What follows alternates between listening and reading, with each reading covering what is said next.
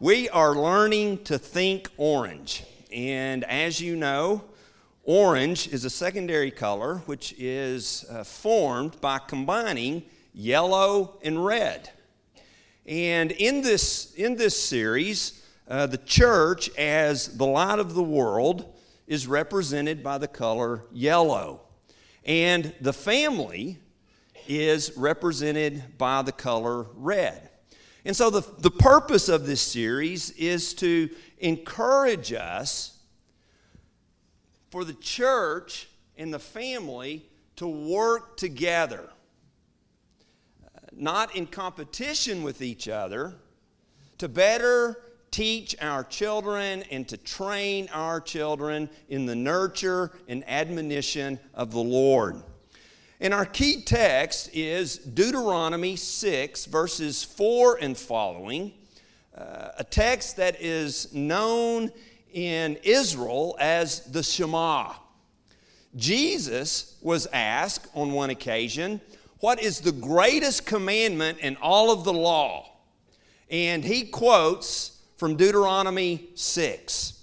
And so it's a very important text and to this point in our study, we've learned two things about the Shema. First of all, it is a call to listen, to listen to the Word of God.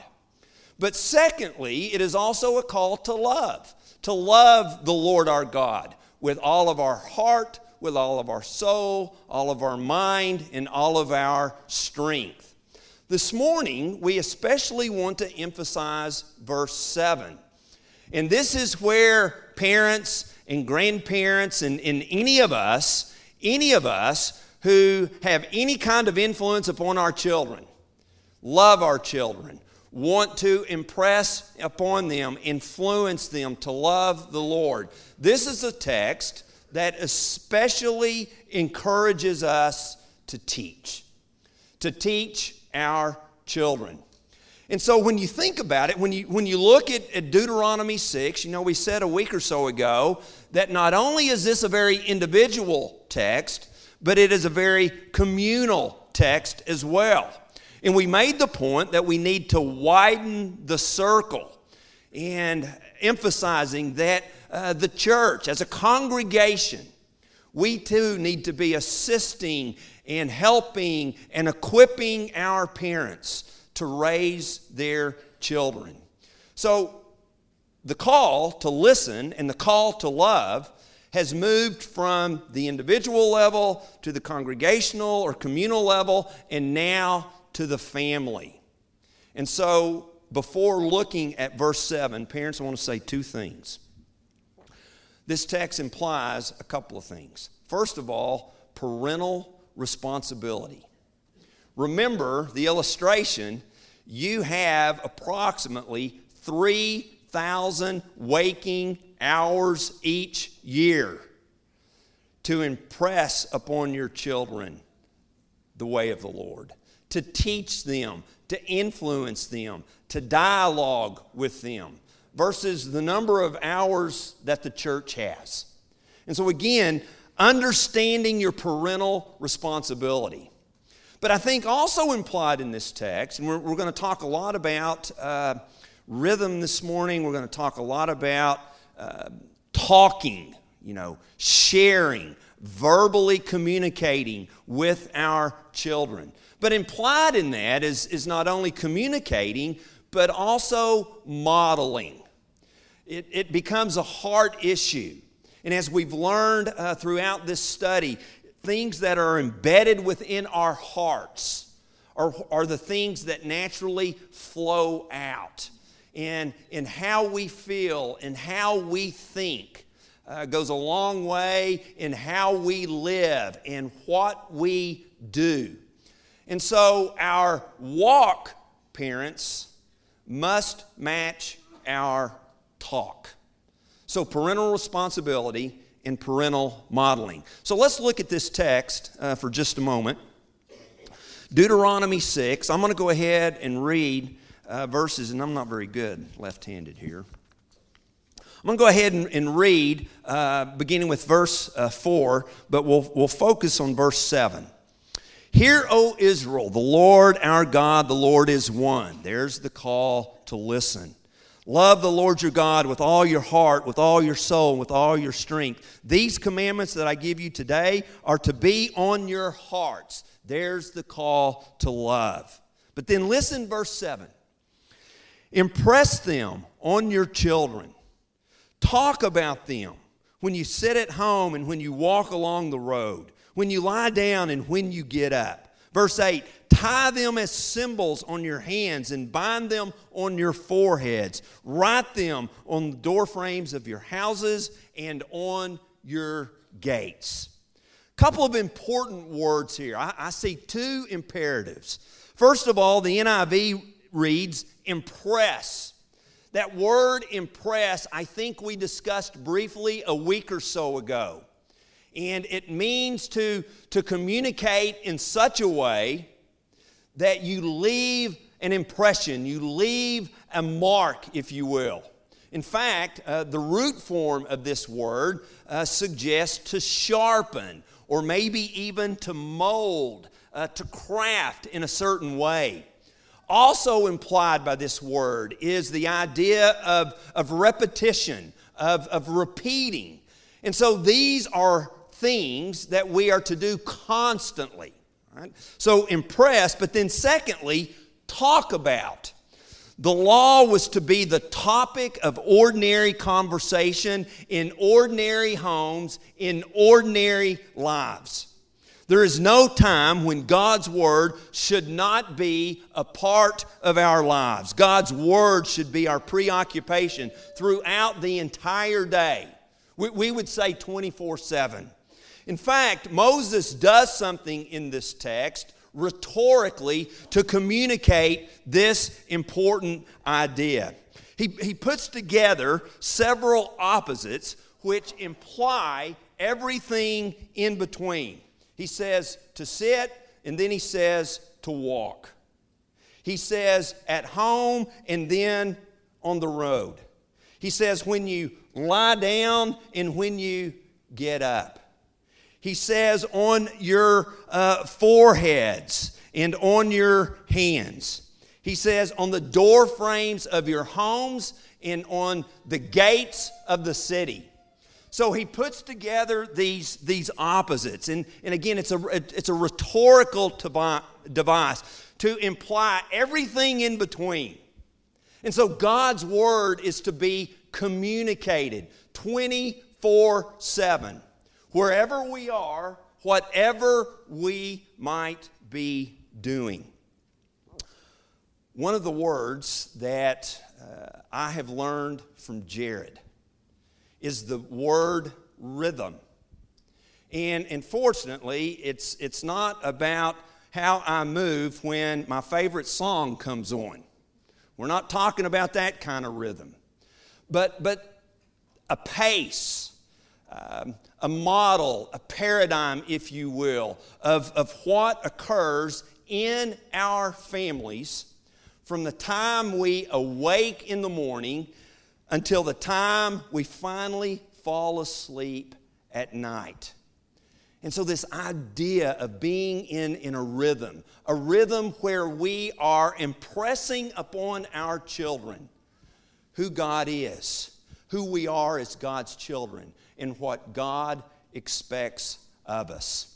And so I'm going to turn things over to Jared now, and Jared's going to talk a lot about rhythm, bring it home. I'm on the way to Depew, Oklahoma. Bill, be careful. If you didn't think uh, Randy could be done preaching by 11 o'clock, you're wrong. We just got to get him, get him in there at first, right? So, one of the things I've enjoyed about this series is that that Randy has, has on every Sunday, in, in my opinion, uh, kind of pulled out the tee, put the ball on the tee, and said, Jared, okay, go hit. Uh, I, I, feel like he's kind of given me the ability to, to, to get up here and say the things that I get to say because he's done a really incredible job of being a Bible guy and helping us understand the scripture more. And I get to use the phrase that, so I think this is what it looks like. So, this is what I think it looks like this whole concept of rhythm. when we think about uh, impressing these things on our children and we think about teaching them the things God has done, we kind of go into this era of, of, of compartmentalizing. That, okay, check, I did it. I took them to Sunday school. Check, we stayed in church and I sat on him so he would stay still.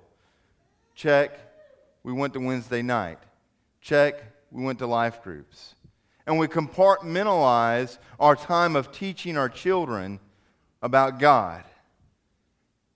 When what Moses is saying, when you sit and when you walk, when you're at home and when you're on the road, when you lie down and when you get up, when you're on your door frames and on your gates, I want you to tell about it. I want you to write about it. I want you to show them in every way possible in your whole life, in your rhythm of your life. God's got to be woven into it. He can't be just a compartment that we say, check, we've done it. And so as we as we think about sharing with our children, I think it kind of looks a little bit like this. In my house, uh, my wife has found some incredible gems at Hobby Lobby. There's this one particular one, it says show kindness. And I see it often, but not enough. See, right now, currently, it hasn't hung up. I, she wants some paintings and some stuff hung up, some, some things hung up. And I'm one of those that will take uh, at least 45 minutes to figure out where one of the holes for the thing that goes on. And then the next hole that goes next to it to level that off, that's at least two more days. And so if I'm going to make a hole in the wall, it's got to be perfect. But this show kindness is in our house. And Hobby Lobby has made some pretty good money off of these things. But I think there's something that happens when I walk in and I see something that says, show kindness on my wall. Because you know, when, when I'm out here with you guys, it's easy to show kindness. But at home, when I'm with my family, I can drop my guard a little bit. I can get irritated. And they're incredibly safe for me to let kindness go out the door. But in my everyday rhythm, if it, on my wall I see show kindness, I'm picking that up. It's no different than what Notre Dame did years ago when, when they had this sign that said, what was it? Anybody know it? Go be a great player today. Go be a champion today. And as they would walk out, they would see, go be a champion today. And they would hit that sign as they entered into the, into the football field. And on their minds, they had just remembered, I hit that sign. We had a similar sign in high school. We weren't as good as Notre Dame. But we had it there on the board, on the, on the door. And as we walked out, we would slap that, and it said, four letters. And those four letters represented something that we were called to be as we were walking through that door frame. And we were reminded of that as we were walking about school, as we were interacting with our teachers. So, what is it that's on your walls? What is it that's on your door frames? What do your kids, or what do you see when you wake up in the morning and you go in the bathroom and you look at the mirror is there something there that says, You're wonderfully and magnificently made?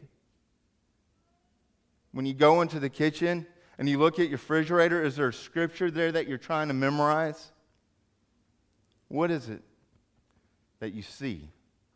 What are on your doors? What are on your gates? I think it looks like this in conversations and in events I, have been able to coach Shane Drew in, in basketball when they were younger in Little League and now Gavin. And in both, with all three kids, in both instances, there's been a game nonetheless that everybody behind me is screaming like crazy.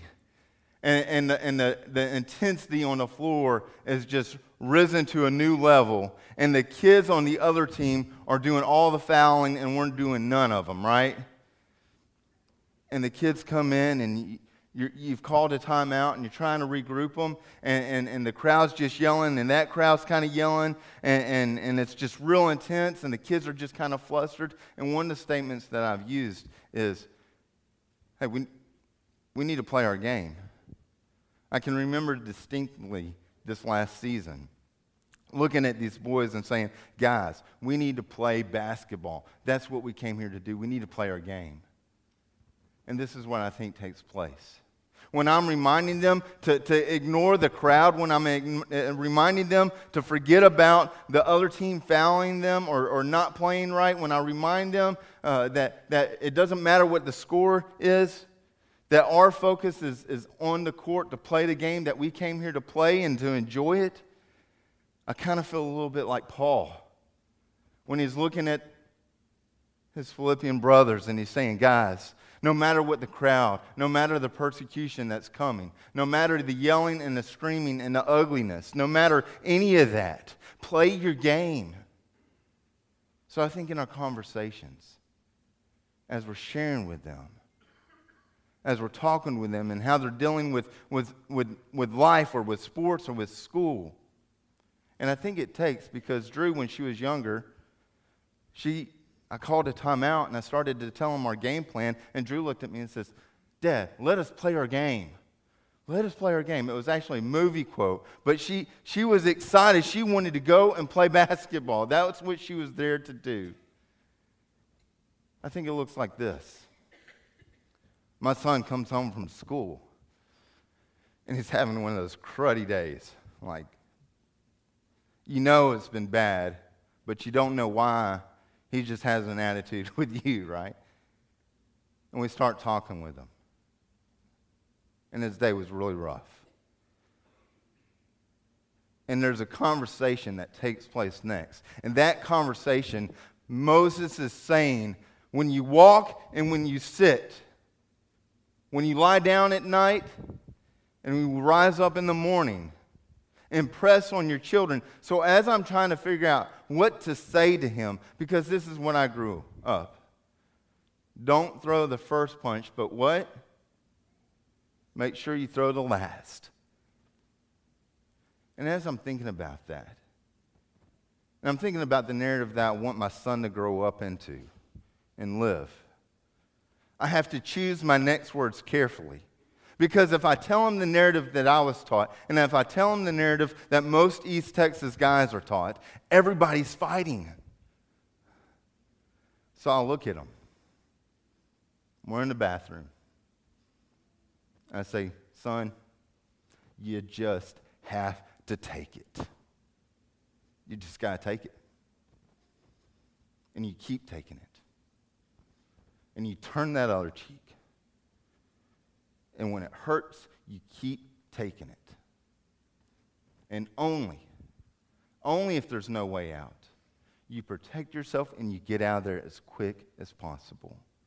But you take it. Because I think he needs to be impressed on his heart in that moment what Jesus was talking about. And there it's woven into our rhythm, our day. But I, I think it looks like this. See, I get to, I get to kind of tell some good stories about me. I'll tell a, a bad story, a, a, not so great moment, because we can be overwhelmed with, with, am I doing it right? Growing up when I was 16, 17 years old, you, you guys know that I was, I was in a children's home. My parents were house parents. And at this particular time in our life, we had uh, a, a, therapeutic cottage, a, a, little bit more sensitive kids, sensitive cases. I can remember being at dinner one night and, and a, a dining table chair went out the window because a kid was just, he was hurting. And so, like any 16 year old boy, uh, I found that the best place to eat my food, my dinner, was on a TV tray in front of the TV in our own little area. And so for the next several years, on into to college, I would sit at the TV tray and watch TV and eat dinner. When I became a family man, we sat at TV trays and we watched TV as we ate dinner. And over those years, I missed out on allowing God to be woven into our rhythm for conversations to take place at the table of how their day was, how things were going. And it wasn't up until we this new move recently that we started eating at our dinner table. That was just a year ago. And we don't do it enough and we're not too sure how it looks and how it feels. We kind of we eat fast. but conversations got to take place. One of the things that we saw at Boles that was the best moment for impressing on kids' lives was any time that you had to take a kid to a doctor visit. It's you and this kid in the passenger seat. You're both looking forward, and for some reason, in that moment, some of the best conversations about God and their life took place. So when you're taking your kid to school in the morning, are you weaving God into the rhythm? Is his conversations coming into play? And I'm not just talking about one of those as your kid opens the door and walks out to the, to, to the school, you say, make good choices. It's, it's more than that. Is God woven into your rhythm? What are on your walls? What's on your mirror in your bathroom? What conversations do you have when you're dealing with things? So may we be a people that walks into our houses and we see show kindness because we need to be reminded. We're going we're gonna change things up. Kyle, sorry. You're expecting to do an invitation song right now. I already talked with Stacy. We're going to go ahead and dive into our communion thought. And then after communion, I'm going to jump back up here and, uh, and we'll have an invitation time. But we have woven communion, the remembrance of what Jesus has done, into what we do here on Sundays. Uh, and some of it might seem strange if, you, if you, you're visiting with us, like what was this little bitty cup of juice? Is that some kind of medicine I don't know about? There's something that's taking place. We're remembering what God's done. Let's have a song, and then Ross will. I think we're, I think we're afraid of, uh, of messing up. I think we're afraid of making mistakes, and especially when it comes to our kids, I think we're afraid that we're gonna we're gonna do it wrong. Uh, take for instance when when you think about some of the questions that your kids have asked. You know those moments where they come in and they're sitting there. You're you're driving in the car and they they say, "Hey, hey, Dad, uh, I was wondering about this," and then you just fill in the blank with all kinds of uh, Uh, all kinds of questions from some really deep theology questions of God that's hard to answer to how their body's changing. And you, you say, How about you go ask your mom when we get home? Because we're afraid to mess up, we're afraid to say it wrong.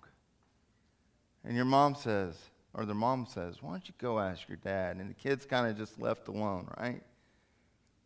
And, and that fear of doing it wrong kind of freezes us at times or the regrets that we, we haven't done it, how, how do we start praying at our meals? We've just kind of turned on the remote and that kind of blessed the food somehow, right?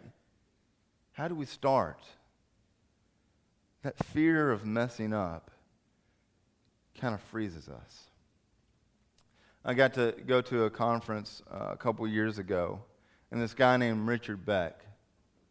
Uh, he was, he was speaking and he, said, You know, this is, this is what I know. I know that this is a really, really hard world to live in. And there are some really, really, really tough things to deal with. And sometimes I just don't know what to do. And I think when I die and I go to heaven, God's going to look at me and say, Richard, I know that, that world that you were in is really, really tough. And it was really, really hard. It was really, really difficult. But you did your best. So, if you're worried about making a mistake, take a deep breath. God just wants your best. During this time, it's, it's a time of invitation. Uh, invitation is communal, it's, it's done in community among other people. Traditionally, we've seen it where people come forward and talk about, hey, I'm dealing with this. But most of us are not people that can step out in that aisle in front of people. This is kind of a scary area up here because all eyes are on us. But it's still communal. So it might be that you need to talk with one of your friends that are in this room and say, I'm scared. I'm afraid of messing up. I don't know how to do this parenting thing and, and weave God into our lives because we're so busy and we haven't done well. Where do I even begin? You can do that with people around you in the aisles. Maybe, you know what, I've, I've just plumb messed up in my life. And I don't know if there's forgiveness and you feel in X, Y, Z. And if they're right, they'll be saying, No, there is, because God's forgiven me. So either come down here as we stand there sing, think about talking with somebody in the aisles, or call somebody when you get home. But we're not in this alone. We have widened our circle. Let's sing.